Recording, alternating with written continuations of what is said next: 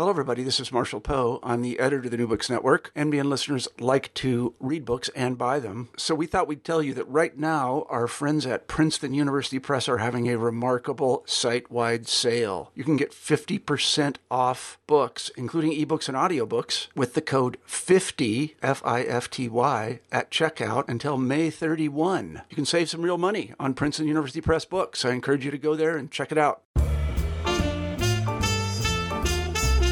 This is G.P. Gottlieb, host of New Books and Literature for the New Books Network, and I'm talking to Laura Catherine Brown about her second novel, Made by Mary, an almost mythical tale about flawed bodies, spirits, and relationships, and everything people are willing to do to fix what is broken in their lives. Hi, Laura. Thank you for joining me on this New Books podcast. Um, hi, Galit. It's an absolute pleasure to be here. I'm I'm looking forward to talking with you. So let's start with the traditional new books question. How did you come to write this book? I was standing in line in the supermarket and I saw a very small headline. I was reading the paper and it said, um, Grandmother is mother until birth.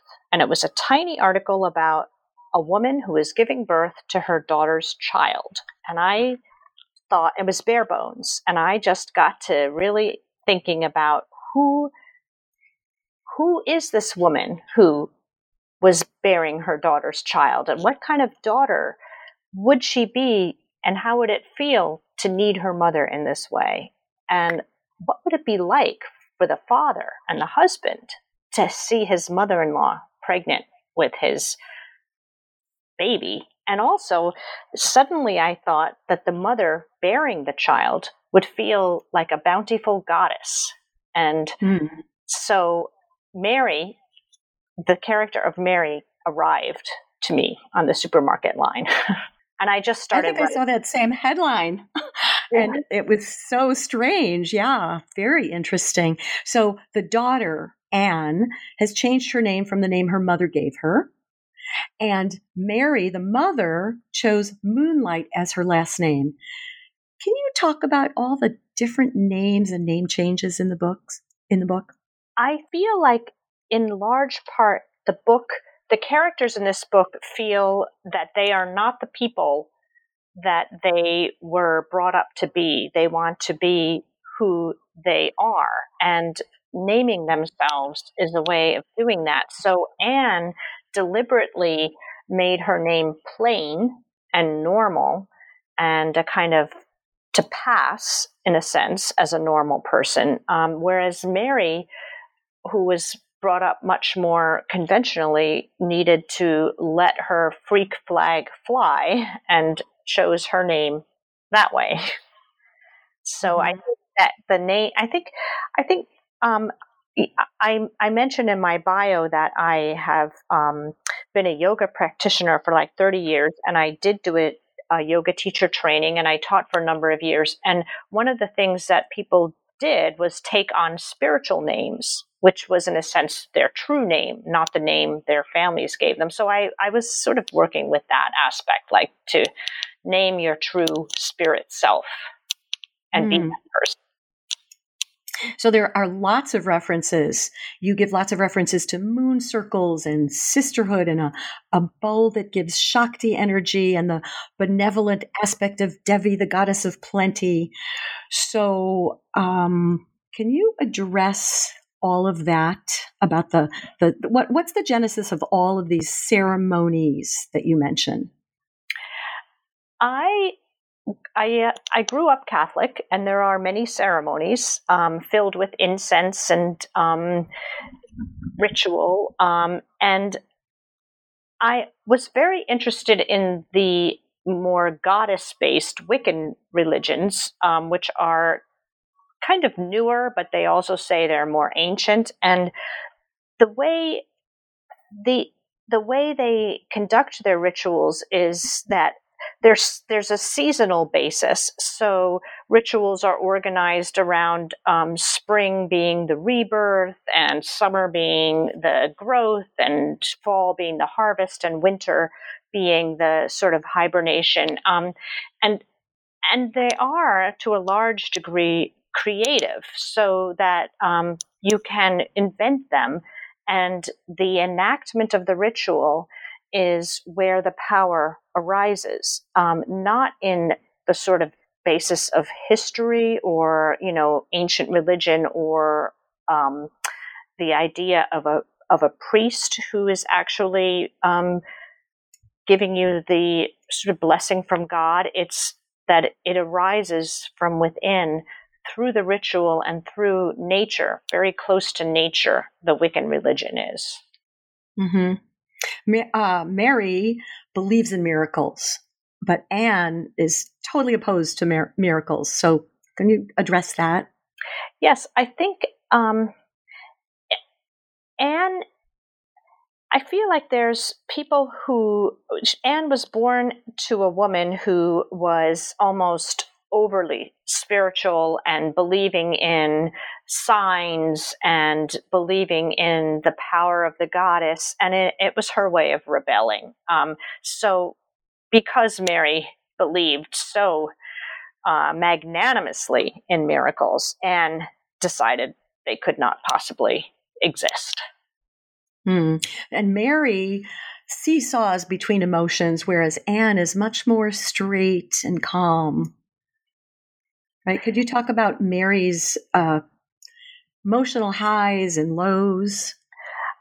I Mary grew. I, I feel like so everybody who mothers tries to do exactly what their mother didn't do for them. So they you know, we fault our mothers for how she was. We decide, well, we'll never treat our children like that, and then we go overboard the opposite way, and then um, they they in turn have to bring up their kids completely different than how they were brought up. And um, Mary was brought up to be rather repressed, and so for her to um, feel her emotions and to express them as they happen, and in all of their volatility, is freedom um, for Anne, that seems like a kind of prison, um, and sh- so it's it's a really Anne Anne in a way is um, has lived her life in opposition to her mother, and part of her journey, I think, is to understand that life can't be lived just in opposition. That's a good point.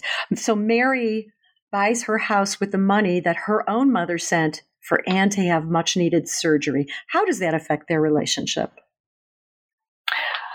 Well, I think Anne was terrified of having the surgery anyway. And I do believe that the surgery isn't always necessary for a condition such as hers. Um, she was born without a uterus and and and not really a full cervix. So there are ways to create um, room without surgery. And I think she was terrified anyway. But Mary does have a way of rationalizing her own decisions and choices in a way as to make them appear altruistic to, to others and to herself, I think.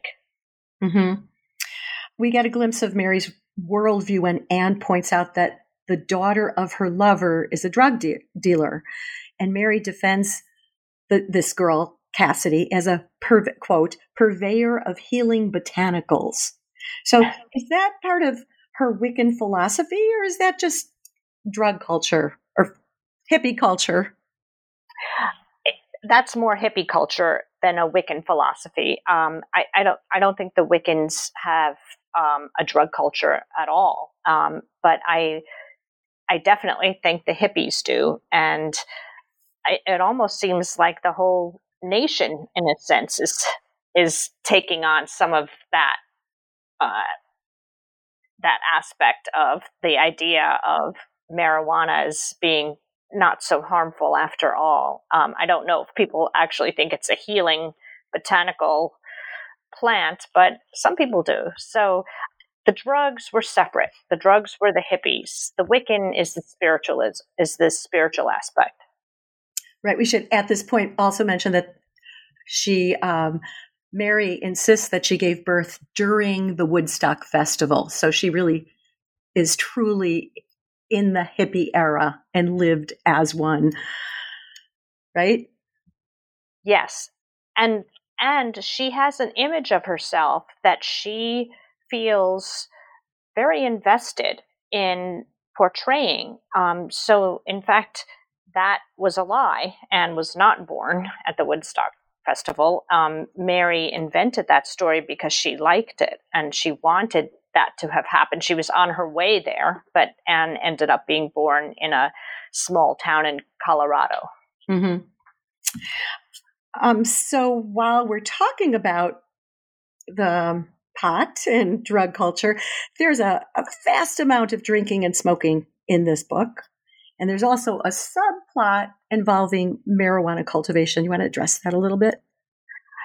Yes. Um, when they undertake this um, advanced reproductive technology, which is, you know, the surrogacy and in vitro fertilization and all of the um, medications and injections that come along with that, um, they that is a very expensive undertaking. And I'm always interested, actually, in how people manage to um, get the things they want, even when they can't possibly afford them. And that was one way they decided they could earn money was to cultivate pot um, and sell it. Um, they're not that savvy, so it it didn't earn them that much money, but uh, it it got them some. So, and I was just, I was very interested in um, how would how would a group of sort of countercultural people who didn't have money but who are doing this very kind of technologically advanced thing how would they manage to afford it and to even justify it to themselves. Mm-hmm. So that was mm-hmm. one of the questions. And then there's more about marijuana. So Anne lives with her husband Joel in a trailer while their house is being built. They met um, while playing guitar in a band, and they still make music together. He's really supportive, tries to make her happy, also wants a child. Like, could you have created a more perfect husband? Anyway, the only problem is that he was once arrested for possession when he was 18 possession and intent to sell marijuana. And that's what prevents them from being accepted as adoptive parents. Right? So is that based on something? Um, I, it's true that a felon, someone with a felon, that is one of the questions that would have been asked in any um, adoption agency, and it would have prevented um, that would have prevented potential parents from becoming parents. I think so. That is one aspect of it. Um, I mean, the other one was a kind of I, would call it a plot point because um, ultimately the arrangement that Anne and Mary get themselves into, I just Anne would never have agreed to it without being at her wits end and at the end of her tether like so she would have had to try another way to have her baby that she wants.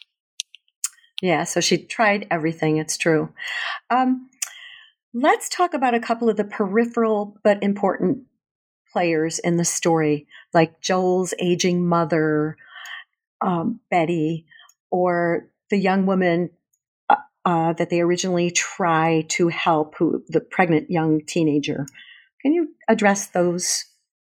Yes. Um, so, in a sense, um, I'm going to answer indirectly because I feel that place was very important in the novel, and that place was um, Sullivan County, which is a rural county in upstate New York, um, where the actual Woodstock concert took place, which was the town of Bethel, not the town of Woodstock. Um, and it's actually a very depressed county, and I I was interested in the very in the in the in a kind of class system within that county and and Jessica, the unwed pregnant girl, is in a sense she feels that Anne and Joel are privileged. They have a house. They're going to, you know, sort of take care of her until she has her baby. And and Betty is um, was abandoned by her husband, who kind of took off when the Woodstock concert happened. And so I, I feel and he, and she's an angry person. So I feel like they're that we are shaped by the encounters that we have with other people, um, and we are definitely shaped by um, our mothers. And that was another aspect was the various kinds of mothering that takes place um, on many different levels in the book. So Jessica is one kind of mother. Um, she she does have a baby. Betty is Joel's mother. Um, Anne and Joel want to, you know, Anne wants to be a mother. Mary Mary is Anne's mother, and the other two characters, um, America and her daughter Cassidy, also different kind of mothering. And Cassidy has kids, and she's a kind of lackadaisical mother. So I I was looking at mothering from all angles. Yeah, lots of different perspectives. Let's talk more about America and what motivates her. Um, so America is. I've met people like America. She is one of these um, old hippies who went to the Woodstock concert and then parked herself and never left the county. And and she's a kind of she's a little bit mercenary and self-serving, but um, big-hearted. If you you know if you intersect with her at the right time, but in a sense, there's a narcissism, and I think Mary too has a narcissism. But um, but in the course of the novel, Mary expands her her view and her um, and the love in her heart, and America remains as she has always been. Hmm. So, going back to the moment when Mary offers to carry Anne's child, Mary says that her research shows that age matters for the eggs, but not for the uterus. How true is that? Can you address that? Yes, um, that is actually very true. Um, eggs, I think, uh, you know, I mean, all women are individual, but at a certain um, age, a woman's eggs are not going to be viable. I think a woman is born with a certain number of eggs, and a and at a time like perimenopause, or even sometimes a little bit before that, the eggs are less likely to be. Um, even if they are fertilized, maybe there will be some chromosomal damage. Um, a uterus is there is no age, so um, when you think about people using surrogate eggs, like they use they they get an egg donor, it's because their uterus is still completely fine, but their eggs have eh, aged out is the wrong way to put it, but in a in a sense, that's what happens. So um, that's that's actually very true. Um, more on this part of it. Uh, this is kind of a disturbing statistic that the fertility doctor the fertility center doctor, brags about the 45% success rate, although um, in their contract, they have very little choice. They pay a huge amount, an inordinate amount of money, and there's no guarantees, but the success rate is 45%. Is that typical? Well, I it may be different now because uh, technolo- technology has advanced somewhat, um, but nobody talks about the failures of in vitro fertilization. Um, but there's far more failures than there are successes. We see all the successes, all the twins, and all the you know all of the babies born through in vitro fertilization. No one, no one mentions all the ones that aren't born, and so um, things may have changed since 2000 when this book took place. So maybe success rates are higher. They are certainly higher. The younger a woman is, the younger the eggs are, uh, the higher the rate of success. So the idea that it's always successful seems to be a kind of accepted idea that you do your you do your in vitro fertilization and there's a baby at the other end of it but but failure is far more common than success. And many people do it many times before they finally come out with a baby. And there is no like increased chance like the second time or the third time. It's always back to zero. And so it can be really expensive and people um, mortgage their houses they just go into debt because this this is what they want in life. So i i find it that the failure should be something we should talk about more often. I agree. Um, there's two doctors in the book, and their nicknames they they call them either the first one is the fish, and the second one is God. Could you talk about these two doctors and the contrast between them? Well, the fish is, you know, a former Grateful Dead follower and um, also a Woodstock, uh, call him a Woodstock concert leftover. But he's a, you know, much more holistic, spiritual, um, personal contact kind of uh, doctor, like a uh, old school family practitioner. Um, the one they call Dr. God is much more of a technician, and he's overseeing this Center for Reproductive Technology. So you meet with him once. You know, you you pay the nurses, and the rest of the time you're really not going to see him um, until your exit interview or when you know when you get pregnant, and then he's out of the picture, and you're back to your obgyn doctor. Hmm. Um, so while Mary and Anne are undergoing their injections leading up to IVF, which is really actually something very beautiful that they they do together. Anne is delighted when America's daughter Cassidy asks her to babysit, and then she wonders if there's something wrong with her for loving children too much, for wanting so much more than anything in the world to have a child. Can you address that? I think she was brought up, um, and I, I would say I was probably brought up this way too, um, coming of age in the 70s and 80s, um, where I was kind of taught that um, you didn't have to have children. In fact, not only did you not have to have them, maybe you'd be better off finding your fulfillment another way. And um, now the world was open for women, so we could ha- have all these options. Um, it's just so interesting given the world that we're in today and the whole um, society and everything that's in the news that we see that not much has changed since the 70s or 80s. But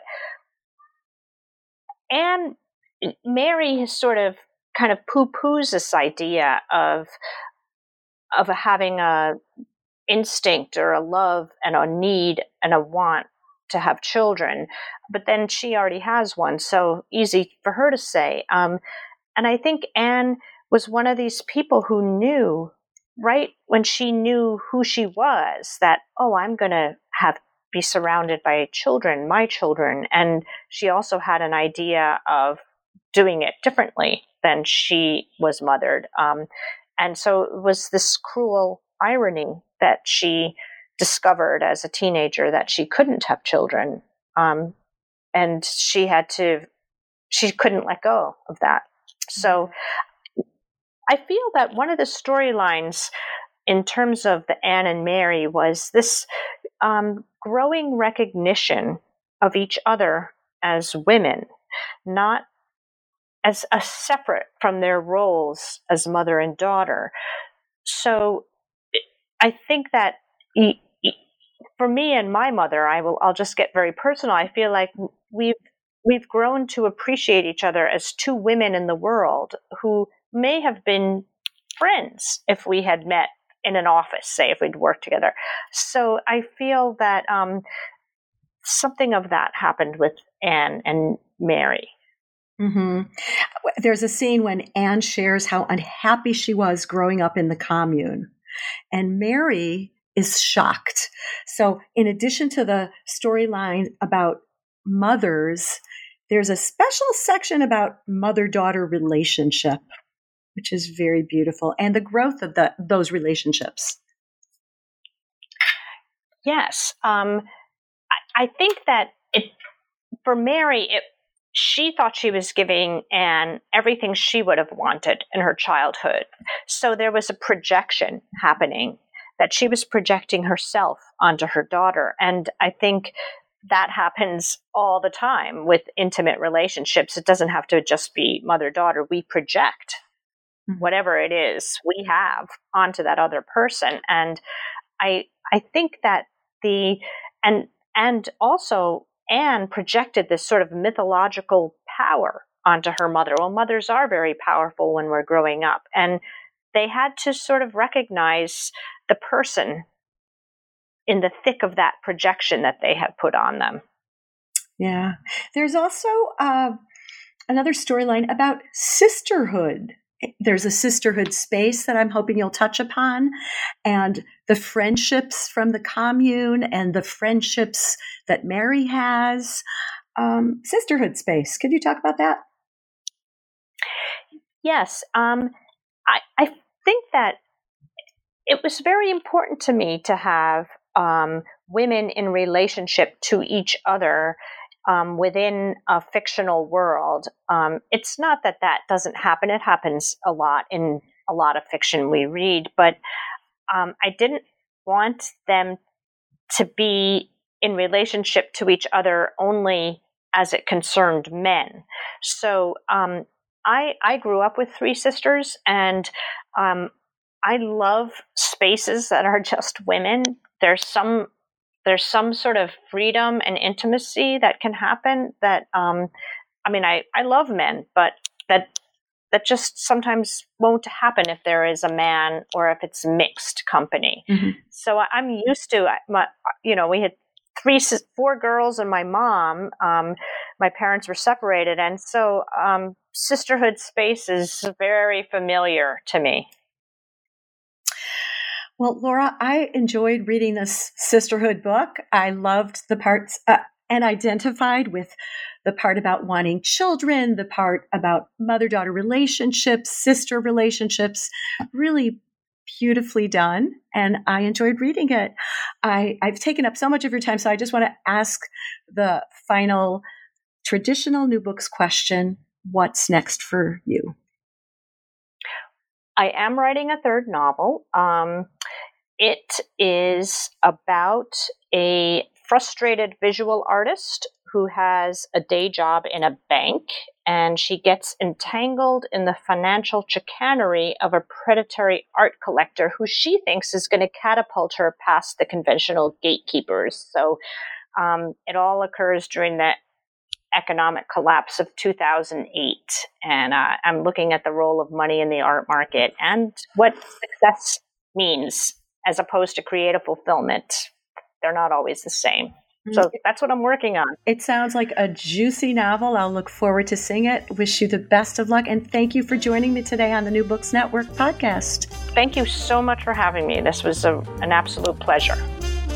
And thank you for listening to this podcast from the New Books Network. Once again, I'm GP Gottlieb, host of New Books and Literature, and today I've been talking with Laura Catherine Brown about her novel Made by Mary. Join the New Books Network and learn both about my upcoming podcasts and those of other hosts in a variety of categories. Bye now, until my next conversation for the New Books Network.